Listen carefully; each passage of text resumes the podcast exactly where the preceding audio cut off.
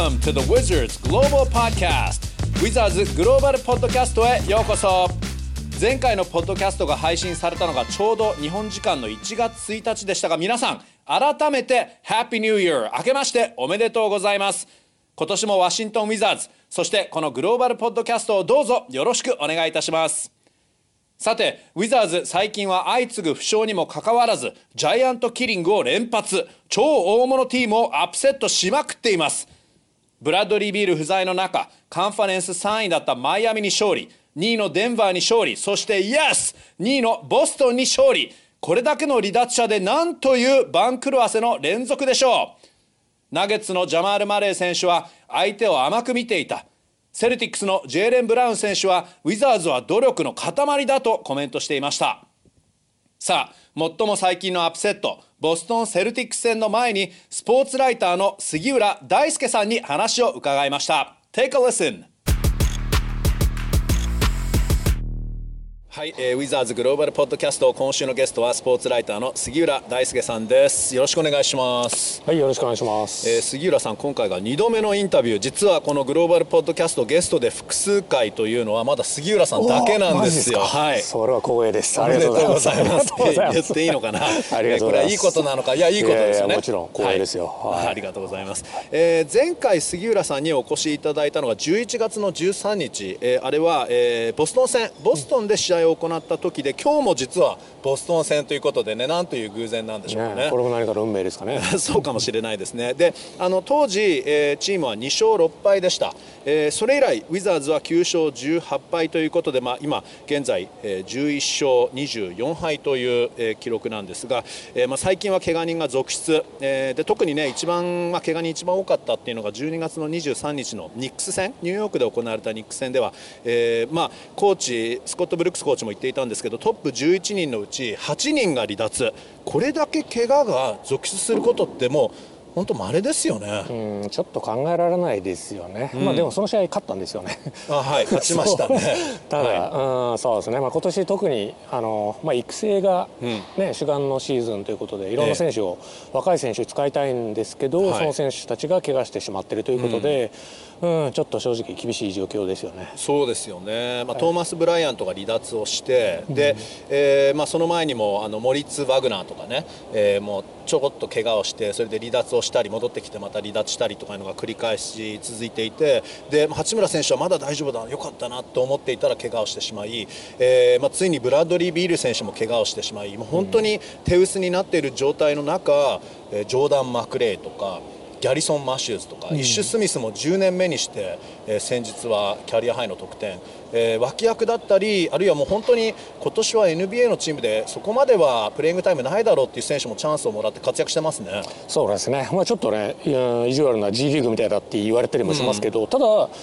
かといってね、はい。うん、なんか全然だめなわけではなく、まあ、この間の試合も勝ってますし、はい、その肉戦も勝ちましたし、はい、まあ、そういう意味では見応えがありますよね。いろんな選手たちがそれぞれの力を出している、まあ、はい、おっしゃったねマシューズであるとか、はい、マクレであるとかっていうのは、ここでチャンスをつかんで、はい、あとゲイリー・ペイトン、これまでなかなか NBA に定着できなかったペイトンがそうでしたね。そうですね。ウィザーズではスティール稼いで、ついにね、うん、スタメンに定着、まあ、こういったドラマはありますよね、そういった意味では見応えのあるシーズンに、えー、季節になっているかと思います。確かにゲイリー・ペイトン2世選手はまさにその12月23日のニック戦にいきなり加入して即、えー、出場してそして6スティールですかね。すごい活躍でしたけどね。でここ数試合はジャイアントキリングもあって、えーまあ、ここキャピタルワンアリーナでウィザーズはマイアミヒートを倒したり、えー、先日はデンバーナゲッツを倒したりしかも、えー、ブラッドリー・ビール不在でよくできてるなっていう気もするんですがアップテンポバスケがやっぱり効いてるというところなんですかね。あの得点はリーグで4位というウィザーズですけどいかがですか？そうですね、まあ、オフェンス面に関してはあ、まあ、シーズン開幕直後からね。で、まあ、非常に見応えがある。でこうやってメンメンバーが変わってもチーム内のそのシステムっていうのが浸透している。本当にどこからでもシュートを打ってくる、まあ、そういったブルックスコーチが目指すシステムが今年は確立してだからオフェンス面は怪我人が出てもそれほど変わらないですよね、まあ、もちろんねディフェンスっていうちょっと弱点があるんですけど、はい、オフェンス面では見応えのあるチームになってると思います、はい、あとあのアンジェイス・パセチニクス選手というねラトビアのセンターも活躍していますけど、えーまあ、彼なんかも12月の、ね、終わり、まあ、怪我人がたくさん出た時八村選手が抜けた後に、えーまあ、G リーグのキャピタルシティ5号から上がって、まあ、2ウェイ契約を結んで、えー、そして今ウィザーズに来ているわけですけどそのやっぱり同じ町に G リーグのチームがあってマイナーのチームがあって、で同じシステムを使っているっていうのも相当やっぱり大きいんじゃないかなと思いますけど。そうですね、まあ、こういうことがあるとそうやって G リーグチームから選手を、えーと、引っ張ってこれると、はい。うん。まあ、去年あのメンフィスであのグリズリーズのカバーをよくしたんですけど、はいはい、グリズリーもすぐ近くにそうやって J リーグチームがあって、うんうんね、渡辺裕太選手であるとか、はい、あのまあねなんていうか毎日のように呼ばれたりしてましたけど、うんはい、まあ、こういったシステムが浸透しているっていうのは、まあ、最近の NBA で確立されてきたことで、うんうん、今年のウィザーズに関してもそれを十分に生かしているという感じがしますね、はい。まあ、それにしても怪我人続出で、えーまあ、あまりにも選手がもう手薄になって一時その NBA にはハードシップ枠といってね、うん、えー、特別な枠、えー、怪我人があまりにも多いい時にはえー、短期間だけその怪我人が戻ってくるまでは他の選手をまた、えー、15人プラス、えー、 two-way 契約のための2人の枠その17人以上に枠を膨らますことができるんですがまさにゲイリー・ペイトン2世選手がそういうふうな形で獲得そしてジョナサン・ウィリアム選手もチームに入ったと思いきやジョナサン・ウィリアムズはもういきなりウェーバーにかかってしまったというね ま非常にドライなリーグでもあるなっていう感じはしますよね。そうですね、ジョナサン・ウィリアムスに関しては、あのゴンザガ時代にね、はい、八村選手の元チームメートということで、ええで八村選手の怪我などもあって、はい、NBA に呼ばれ、うん、まあ、今年ねイスラエルでプレーしたのが NBA に呼ばれ、はい、でなおかつ八村選手が使っていたロッカーの同じ場所を使うというそうです、ね、まあ、なかなかこれは運命的というか偶然というか、まあ、ちょうどウィザーズのロッカーって17人をしかスペースないですからね、う。ん、そうですね、うん、ただウィリアムスもねい。いプレーをしてて、枠の関係で、まあ、ここでね一度ウェブということになったんですけど、うんうん力を見せてまたこれからチャンスがあるんじゃないかなという感じがします、ね、そう思いたいですね G リーグに戻って、えー、まあ、キャピタルシティ午後に来るかちょっとわからないんですが、うん、えー、まあ、いずれにしろ G リーグに戻ってそしてまた NBA に戻ってきてほしいところなんですが実はジョナサン・ウィリアム選手が先週の我々のポッドキャストのゲストだったんですけど、うん、まあ、つまり、ね、そのエグゼンプションで入ってたっていうのもあり、えーまあ、他の選手が怪我からトーマス・ブライアントがあともう少しダービス・ベルタンスがあともう少しで戻ってこられるという、まあ、そういう証拠でもあるんですよね。実はもう一人これもねやっぱり NBA ってドライできついなと思うんですけど八村選手が非常に仲のいい、えー、ジャスティン・ロビンソン選手ドラフト外の、えー、ルーキーがウェーバーということになってしまい、まあ、ジャスティン・ロビンソンも、えー、他の選手あチームにピックアップされなければキャピタルシティ午後に戻ってこられると思うんですがその辺りもやっぱりまあドライというか、まあ、そこはまあでも致し方ないわけですよね。枠があるわけですからね。そうですね、まあ、ペイトンがあれだけ活躍したことで結局、うん、ロビンソンがまあね、ちょっと役目がなくなったという感じ、はいうん、本当にドライというか厳しいというか、はい、うん、厳しい世界だなっていう本当にいろんなことがあるシーズンですよね、はい、我々もそういまあ、これまであまり馴染みのなかったシステムを勉強させていただいているというか、えー、はい、はい、いろんなことがある、はい、シーズンですね。そうですね、まあ、そんな中、えー、確かに、えー、この本当2番手、3番手、4番手ぐらいの選手たちが活躍をして、まあ、それが特にガリソン・マティウズなんかはねまさにそうなんですけどあとジョーダン・マクレー、えー、その選手たち、えーまあ、そのデプスチャートでいくとその上の選手ブラッドリー・ビール選手とかが戻ってきた時にあのウィザーズはこれで層が厚くなるというねそういう見方もありますけどただあのスコット・ブルックスコーチもあのこれ層が厚くなるという見方もあるけど実は、えー、その、えー、ギャリソン・マシュー選手ジョーダン・マクレー選手が例えば20分台30分台のプレーイングタイムであれだけ活躍できるかもしれないけどそれがまた5分10分になった時に活躍できるかは保証されてないと言っていたのでその辺りもまたやっぱりちょっと違うものなんですかね。うんそうですね。さまざ、まな意味でこれからコーチの起用法もこれからね主力の選手が徐々に復帰してくると思うんですけどそうなった時にコーチがどういった使い方をするのか、うん、NBA, NBA ではね怪我でスターターがポジションを失うことはないと、はい、戻ってきたら、うんまたスタメンに戻るそういった考え方、はい、そうです、ね、まあ、そうなると思うんですけど、はい、これからそうそうやって活躍してる、まあ、ギャリソン・マシューズなんてね、うん、本当にちょっと掘り出し物になってる感があるので、ね、これから彼をどういった形で生かしていくのかっていうのが、はい、そうですね。ブルックスコーチのお手並み拝見といったところですね、はい。まあ、少なくともこのビール選手の怪我の間っていうのは、えー、2番の、ね、シューティングガードのポジションの層が厚くなった。そこは確実に言えることとあと、まあ、確かにこのサイズが足りない足りないって言われた中、えー、アンジェイス・パセセチニックス選手の活躍。で、まあ、あの5番のポジションねトーマス・ブライアント選手が戻ってきても、えー、モリッツ・バグナー選手が戻ってきてもそこをまたあのサイズが1人、ね、ある人が1人、えーまあ、チームの層を厚くするのかなという気はしますね、えー、八村選手なんですけど、はい、まず、えー、ちょっと怪我をする前までの話をしたいんですが、はい、えー、まあ、12月16日に、えー、鼠径部の怪我をしてしまいここまで10試合の欠場が続いているわけですけど、えー、それまでの25試合はフル出場。1試合平均が14得点、6リバウンド、2アシスト、えー、それはどうですか、杉浦さんに、えー、ちょうどシーズン9試合目の時点で話を伺ったときに本当、ちょっととんでもないプレーが続いているけどっていうお話でしたけどそこからまた継続した感じでちょっと波もありながらもまた最近活躍し始めていたかなっていうところで怪我をしてしまったわけですけどどうですか、ここまでのこの25試合ご覧になって。そうですね。前回あの出演させていただいた時も言ったと思うんですけど、はい、まあ、ちょっと正直ここまで序盤からね、うん、いきなりこれだけ力を出すとは思わなかったっていうのが正直なところで。はい、でおっしゃる通り一時期、まあ、スランプと言っていいのか、まあ、ルーキーなんでね、スランプって言っていいのか分からないですけど、はい、一時期、まあ、ディフェンスであるとか、うん、あのロングジャンパーがないことで最終クォーターに身につもらえない試合が3試合ぐらい3試合4試合でしたっけ、ね、続きまして、はい、ちょっと壁にぶつかってるかなという感じだったんですけど、うん、その後乗り越えましたね、はい、そこから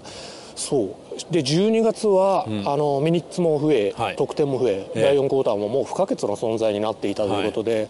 うんそうですね。まあ確実なシーズン中にこの短い間で確実な成長が感じられたと思います、だからこそ余計ね、うん、うん、あのタイミングの怪我は残念だったんですけど。そうですね。うんすね。はい、あのー、やはり、ね、特に序盤から、あのーハイスコアのゲームもあったりして、まあ、ただ、そんな中あの波も当然あってそれは、ね、安定を求めるって NBA のルーキーから求めるのは非常に難しいことだとブルックスコーチもあ誰もが言っていることなんですけどあのそんな中、ディフェンスは、えー、より安定したというイメージなんですけどどうでしょうかね？うんそうですね。もちろんまだ、ね、課題が多いのは事実だと思うんですけど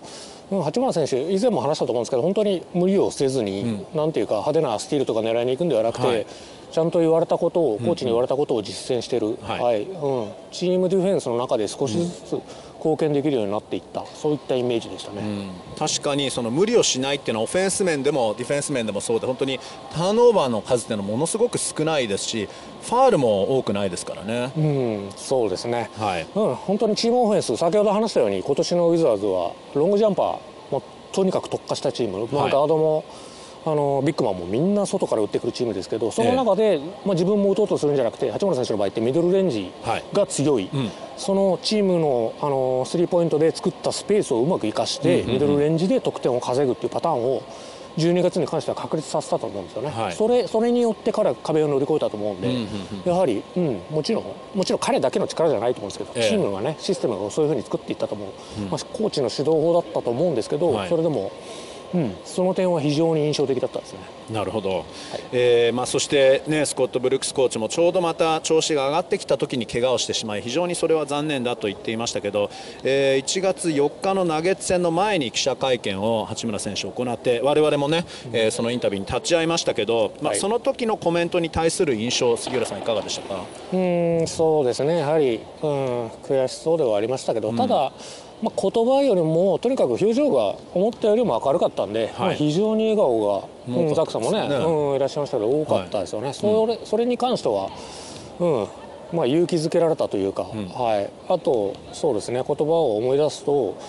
まあ、これまでずっと突っ走ってきたと、もう2年も3年もね、うん、大学時代から学業もありそうですね、まあ、彼の場合ってあの勉強ももちろん、はい。まあ、慣れない英語で勉強もしなきゃいけなくて、ね、本当に休みの時間がなかったと思うんですよね。はい。はい、ここでついに、まあ、こういった形ですけど、うん、うん、休養ブレイクをついに手にしたっていう、はい、うん、それはそうですね、うん、ポジティブに考えることもできるんじゃないかなと、まあ、そういった、まあ、ちょっとそういうふうに捉えようとしている部分もあったんでしょうけど、はい。はい、八村選手に関してもねそれは語ってましたね。確かにあの僕は質問の時にも大学の3年の初めからフル回転じゃないですかって言い方をしたんですけど八村選手は2年生からだって言っていてま本当にその勉強の面々でもそうですしやっぱりオフのワークアウト、うん、そういうものも含めるとやっぱり本当2年生からずっとノンストップだったってことですもんね。そうですねもうま本当にねアメリカに来て暮らし始めるだけで大変なこと。もうこれ人生の大きな変化ですよね、はい、まあ、まず生活の場所を変えて、うんうん、まあ、関わる人も全部変わって使う言語も全部変わって、はい、本当にでこの3年間ぐらいの間に他の人、うん、他の人の人生の一生分ぐらいのもう経験をしてきたと思うんですよね、はい、本当に凝縮されてしてきて、でここでやっとブレイクの時間が手に入ったと、で今ご家族も来て少しゆっくりできてると思うんで、そうですね、これ本当にリフレッシュする機会もちろんね怪我しなかった方が良かったですけど、はいうん、ただリフレッシュするいい機会になってるんじゃないかなとは思いますね。早速あのお母さんの八村選手が大好きなすき焼き。お母さんが、えー、すき焼きをね手作り作ってくれたそうで、はい、まあ、そういう面でもねあのなんていうんですか普通に毎日の生活のリズムの中での環境が少し、えー、楽になるだけでも回復は早くなるんじゃないかなと思いたいですけどね、ね、特にアメリカすき焼きなかなか美味しいとこないですからね、はい、焼肉とかしゃぶしゃぶは多少あるんだけど、はい、すき焼きなくないですか？確かに。あのね、ね、なかなかないですよ、なかなかその薄く肉を切ってくれるっていうね お店がないじゃないですか。すごく物理的なことになりますけど、ね、だけどニューヨークだったらねあのちょっとした日本の食材店にスライスされたポークとか、はい、あのしゃぶしゃぶ用の、えー、ポークとかビーフとかありますけど、はい、やっぱりさすがにワシントン DC だとまたちょっと郊外のスーパーに行って、はい、それを薄く切ってもらわなきゃいけないっていうね。ね。まずはそのステップ、ね、うちの嫁もなんか一生懸命探してましたけどね。コリアンの店とかに行かないとないっていう。確かに。そうだから八村選手もね多分なかなかそのすき焼きが、はい、DC ではね。食べれなかったと思うんで。そうなんですよね、はい、ここで。やっぱりそのアメリカにあの、まあ、2年生とかその大学時代の話に戻りますけど、うん、食べ物とかそういう他のものでもストレスって絶対あるはずで。うん、でまさにね1年生の時にジョナサン・ウィリアムズに出会って、はい、それでスパゲッティを作ってもらって その時はまだ英語があまり分からなくてただあの「good good」って美味しい美味しいっていうひたすら英語であの八村は言ってたんだよとねジョナサン・ウィリアムズ選手なんかも振り返ってくれていたんですけどだけどあの本当にこの今まあちょっとリセットする時間がもしなかった場合、うんはい、もうオリンピックがこの後あるわけですし、ね。はい、この NBA のシーズンが終わって、まあ、ポストシーズンがなかったとしてもですよそれでも、まあ、オリンピックに向けての強化合宿があってで本大会があってでそれが終わったらもうあのそろそろ NBA のシーズンも始まるなっていうところで、うん、も下手したらもう、まあ、2シーズン3シーズンぐらい連続でオフシーズンなかったわけですから。そうですね、まあ、去年の夏に関してもねまさに本当にドラフトの後、はい、サマーリーグがあってっていう、うん、まあ、キャンプがあって日本でもね、日本に帰ってあの日本代表の試合もあったし、はい、本当におっしゃる通り、うん、ノンストップですよね。うん。まあ、そう考えるとね、はい、うん、本当に長引かないでほしいなと思いますけど、ただ1か月ぐらいうん、少しゆっくりしてほしいなっていうのは確かに思いますね。確かにね、うん、あのバスケをテレビでいっぱい見て勉強しているさらなる勉強しているという言い方をしてましたけど、うんやっぱり、まあ、これが、ね、日本だったらもちろんあの楽天 TV さんの、ね、すごい心強いあのいろんな試合が見られる毎日見られるっていう、ね、配信サービスもあるし、うん、えー、NBA リーグパスもありますけど、まあ、特にアメリカなんかにいるとそのこの試合を具体的に見ようとか言って自分が探しに行くんじゃなく例えばケーブルテレビもつけるだけでもう必ず NBA の試合とかカレッジの試合とかも何試合もやってるじゃないですか、はい、だからきっと自分が探しに行かなくてもで八村選手の場合結構そのあの iPad もあのテレビの横に置いて同時に NBA の試合とかを、うん、あのいつもあの流してるみたいなんですけど、おそらくこの同時に、えー、NBA 他の試合もしくは NCAA の試合とか見られる環境じゃないですかアメリカって。本当つければもう何試合でもバスケやってるからもうそこでやっぱり大学とかプロとかいろいろ照らし合わせてペースの違いなんかがね相当やっぱりあるんだなってことを改めて気がつきましたって言いましたけど、はい。その辺りってやっぱりもうただ家でバスケをひたすら見てるだけでも勉強になるんじゃないかなと思いますけどどうですか？うそうですね、うん、本当になんていうか見る方も大変なぐらい試合やってますからね。そうじゃあ八村選手はテレビの横に iPad 置いて、うんはい、2試合一緒に見たりとか。あの見たいですね。あるいはそのテレビをつけてなくても必ず iPad はつけてそっちにはバスケの試合をね流してたりっていうことを言ってたんですスポーツライターみたいですね。僕も忙しい か。らねそんな感じですか？テレビでね、うん、あの野球流して、はい、あのパソコンで、えー、あのボクシング流して、はい、それで iPhone で NBA 流してとか、そんなことやってますけどね、は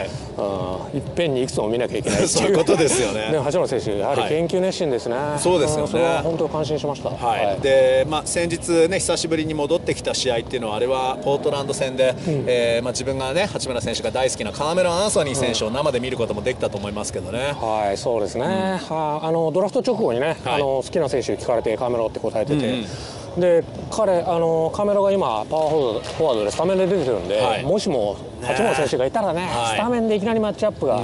実現していたっていう、はい、あそれはちょっと残念でしたね。でお客さんもね日本人、はい、日本人の方すごい多くて年末年始、えー、あのずっとホーム連戦が続くんで、はい、日本からかなり来られてたと思うんですけど、うん、まあ、そういった意味では まあこう言っててもしょうがないんですけど、はい、まあ、残念ではありましたね,、まあね、はい、みんながプレーをする姿は見られないと。ただ、うん、まあ、その日は少なくとも、ね、八村選手が、まあ、少しずつ元気になってきた姿、えー、コートに姿を現してくれてで見ることはできたんですけど確かに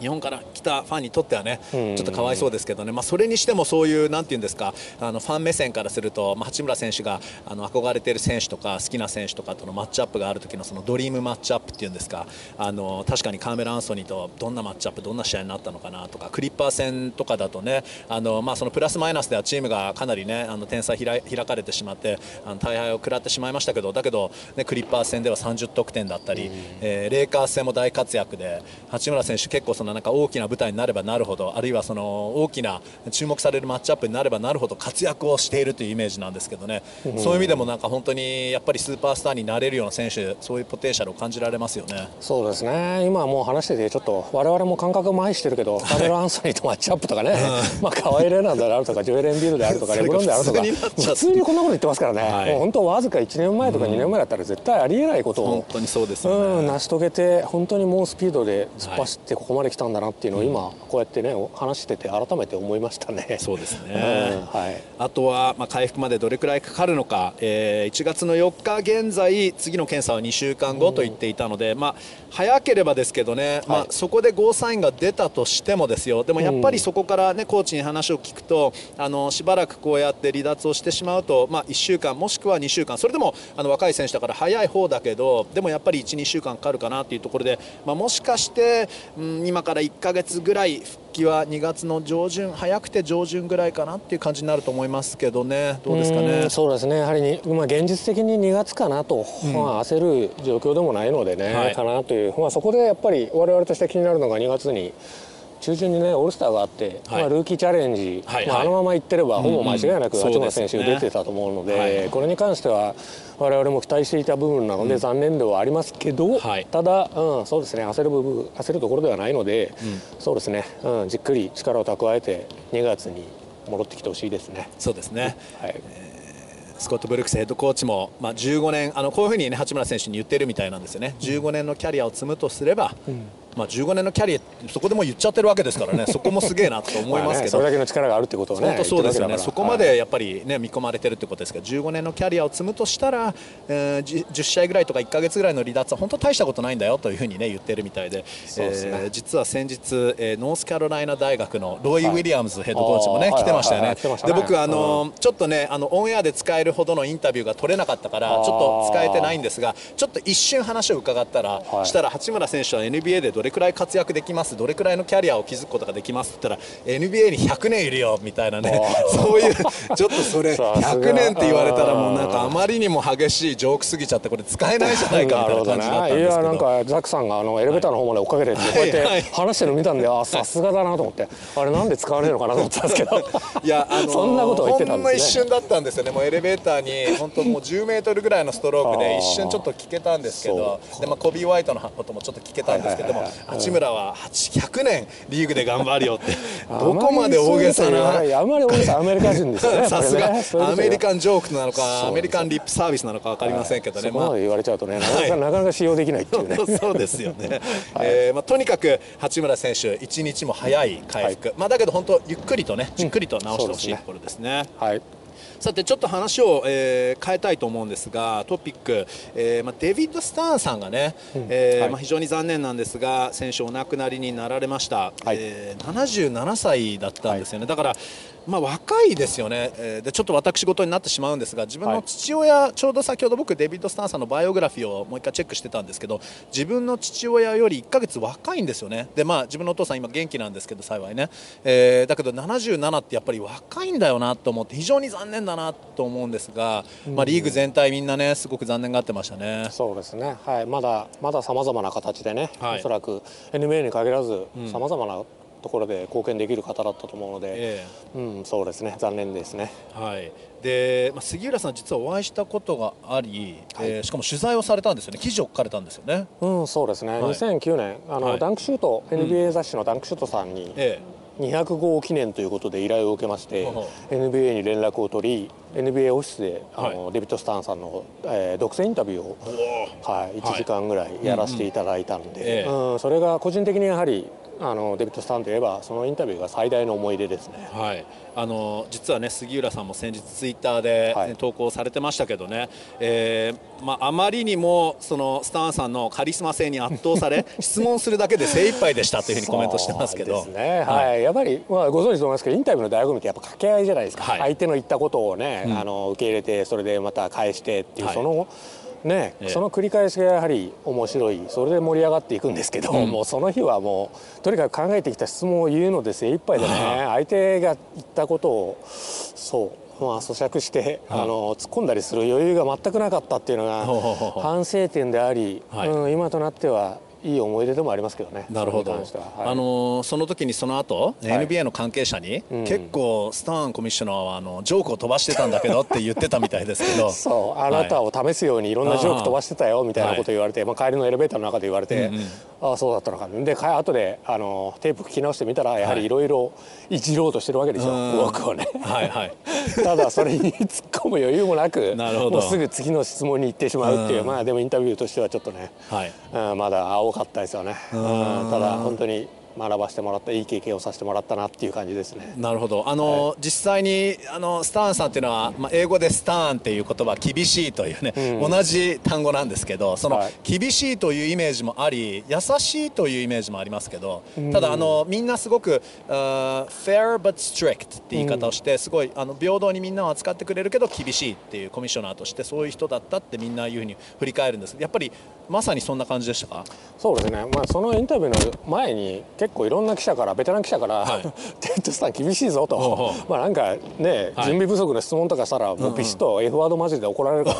なんかニューヨーク・タイムズの記者とかは、うん、まあスタンが気に入らない質問あの記事を書いたりすると、はいはい、次の日の朝に電話かかってきてもうハローも何もなしに good morning も何もなしにい。きなり F ワードマジで、お前ひどい記事書いたなみたいなこと言われるみたいな、そんな武勇伝を散々聞かされてたんで。うんうんそれでまあビビってたっていうのもありますけどね、うん、ただ、うん、僕がした質問っていうのは、やはり日本との関わりであるとか、うんうん、ジャパンゲームでの関わりであるとか、はい、あるいはあのデビッド・スタンファミリーとかのことがほとんど表に出てないんでそういったミステリーマンみたいなことを言われてて、それでね、うん、ご家族どんな感じなのかとか普段はどんなことをしてるのかとか、そういった質問だったので。うん、そんなに厳しくやり込められることはなかったですね。なるほど。はい、あのその翌日のフォンコールはなかったなかったですね。よかったですね。はい、あのまあ結局コミッショナーを1984年から2014年まで30年、うん、えー、スタンさん務められましたけど、もうやっぱり今となれば NBA っていうのはもう本当四大スポーツでもう本当プレミアリーグというねもうもうこれ以上のリーグはないだろうっていう感じですけど、やっぱり80年代はそうじゃなかったんですよね。そうですね。まあその頃に関してはねちょっとまだあの語れないですけど、うん、ただ今と比べても、まあ、NBA ファイナルが、はい。えー、録画中継だったと、今今では考えられないことですよね。えー、はい、はい、そこにデビッド・スターンという、まあ、救世主的なカリスマ的指導者が登場して、うん。はい、その後30年で急成長し今に至るという。はい。本当に最大、まあ、さっきねちょっと話したけど、うん、話しましたけど、はい、あの選手以外では、うんうん NBA 史上で最大の功労者だそういう言い方がされてますよね。選手以外では、はいはいはい、最大の功労者だという言い方がされてますよね。あの一昔前だと本当にリーグが急成長する前だとあのカリーム・アブドゥル・ジャバールとかあるいはそのドクター・ジェイとかね、はい、ジュリアス・アービングとかがその代表選手だったじゃないですか。で80年代だとちょうどレイカーズのショータイムでマジック・ジョンソンとか、うんはい、でその後マイケル・ジョーダン、はい、でまあどんどん本当その各年代そのスーパースターがいてその人たちのおかげでリーグが成長したわけですがただその本当ノンプレーヤー今おっしゃった通りノンプレーヤーだともう完全これもう完全スタンさんなんですね。そうですね、うん、はい。まあそのねやっぱスーパースターが出てきたっていうのはもう偶然であり運命でありこれはやはり幸運だったとは思うんですけど、はいうんうん、ただえ、うん、デビッドさん NBA に関して思うのはすごいこの選手スター選手の売り出し方が上手ですよね。マーケティングの面で、はいもうバスケットボールって本当に究極のあのチームスポーツだと思うんですけど、うん。うん、まあ、1人、ね、選手が変わるだけでもうチームのスタイルが全然変わるっていう意味で本当に究極のチームスポーツだと思うんですけど、はい、NBA に関してはやはりスーパースターを中心に動いている部分が確実にある、はい、でそのスーパースターの売り出し方が本当に上手な印象ですよね、うん、他の、まあ、NFL とかね、はい、ザクさん、うん、ご存知と思いますけど。グッデルさんとかね、うん、はい、そうですね。そういった意味でやはりああの、まあ、先見の明があったというか、うん、まあ、そういったマーケティングの面でもスターン氏の功績は大きかったと思いますね。なるほど。NFL だとその前はポー・タグリアブーさんとかもね、はい、すごく貢献してますけど本当4大スポーツでも30年勤めるというのは NHL でゲイリー・ベッドマンさんとかもねいましたけどね、はい、だけどやっぱり30年ってすごいなと思いますけどそんな中で、えー、もう完全に NBA をグローバル化することができたというわけですもんね。はい。そうですね。このグローバル化の功績っていうのがね特に我々外国人から見ると、まあ、昔はね本当にアメリカ人しかほほぼアメリカ人だったリーグが今ではね、うん、もう外国人のスーパースターで溢れ返ってる、はい、まあ、今ねこれからじゃあこの向こう10年で誰がリーグ最大のスーパースターになっていくのかって言ったら、多分アデト・クンボとか、ドンチッチとか、外国人ですよね、まあ、こんなことって昔は考えられなかったと思う、まあ、これを可能にしたのはやっぱりデビッド・スターの功績だと思うし、特にねあの90 92年の、はい、はい、バルセロナオリンピックでドリームチームっていうのが、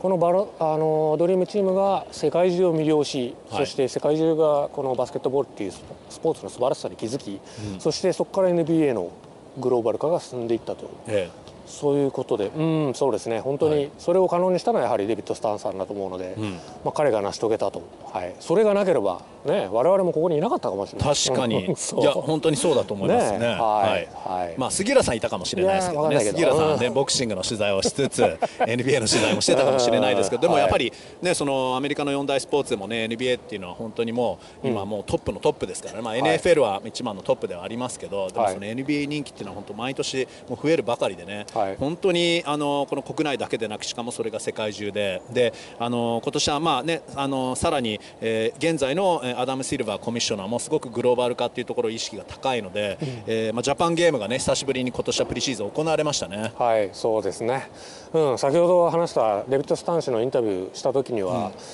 うん、2009年だったんですけど、はいはい、しばらくあのジャパンゲームが行われてなくて、うん、でそのことを聞いたら、うん、ちょっとしばらく無理だねみたいなことを言われてしまいまして、はい、まあ実際にそれから10年の時を要し、はい、そして今年こうやってね、はい、うん、行われたわけで、はい、本当に、うん、日本でもね NBA、どんどん盛んになっていきそうな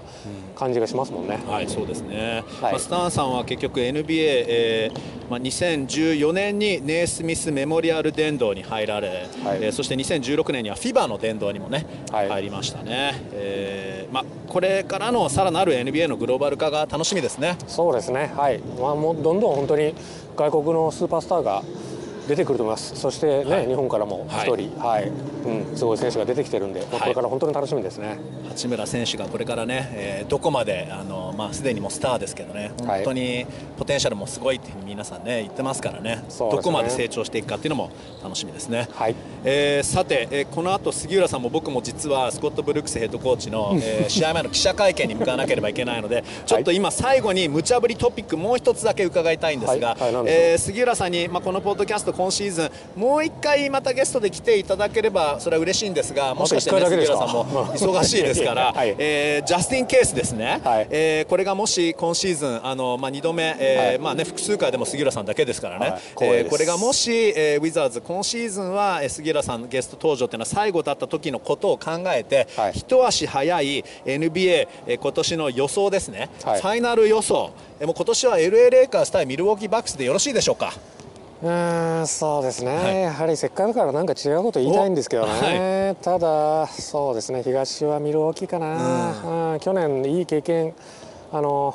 ね、プレーオフで1回負けて、い。い経験積んで、今年はっていう感じがしますよね。はい、であのさらに河合が今度、東いないですからね。そうですね、はい、デアニス2年連続 MVP 取りそうだし、うん、東はそうですね、バックスかな、まあ、西の方がね、もう少し、うん、うん LA 対決になりそうな感じがしますね。うんうん、そうですか。はい。はい、今年は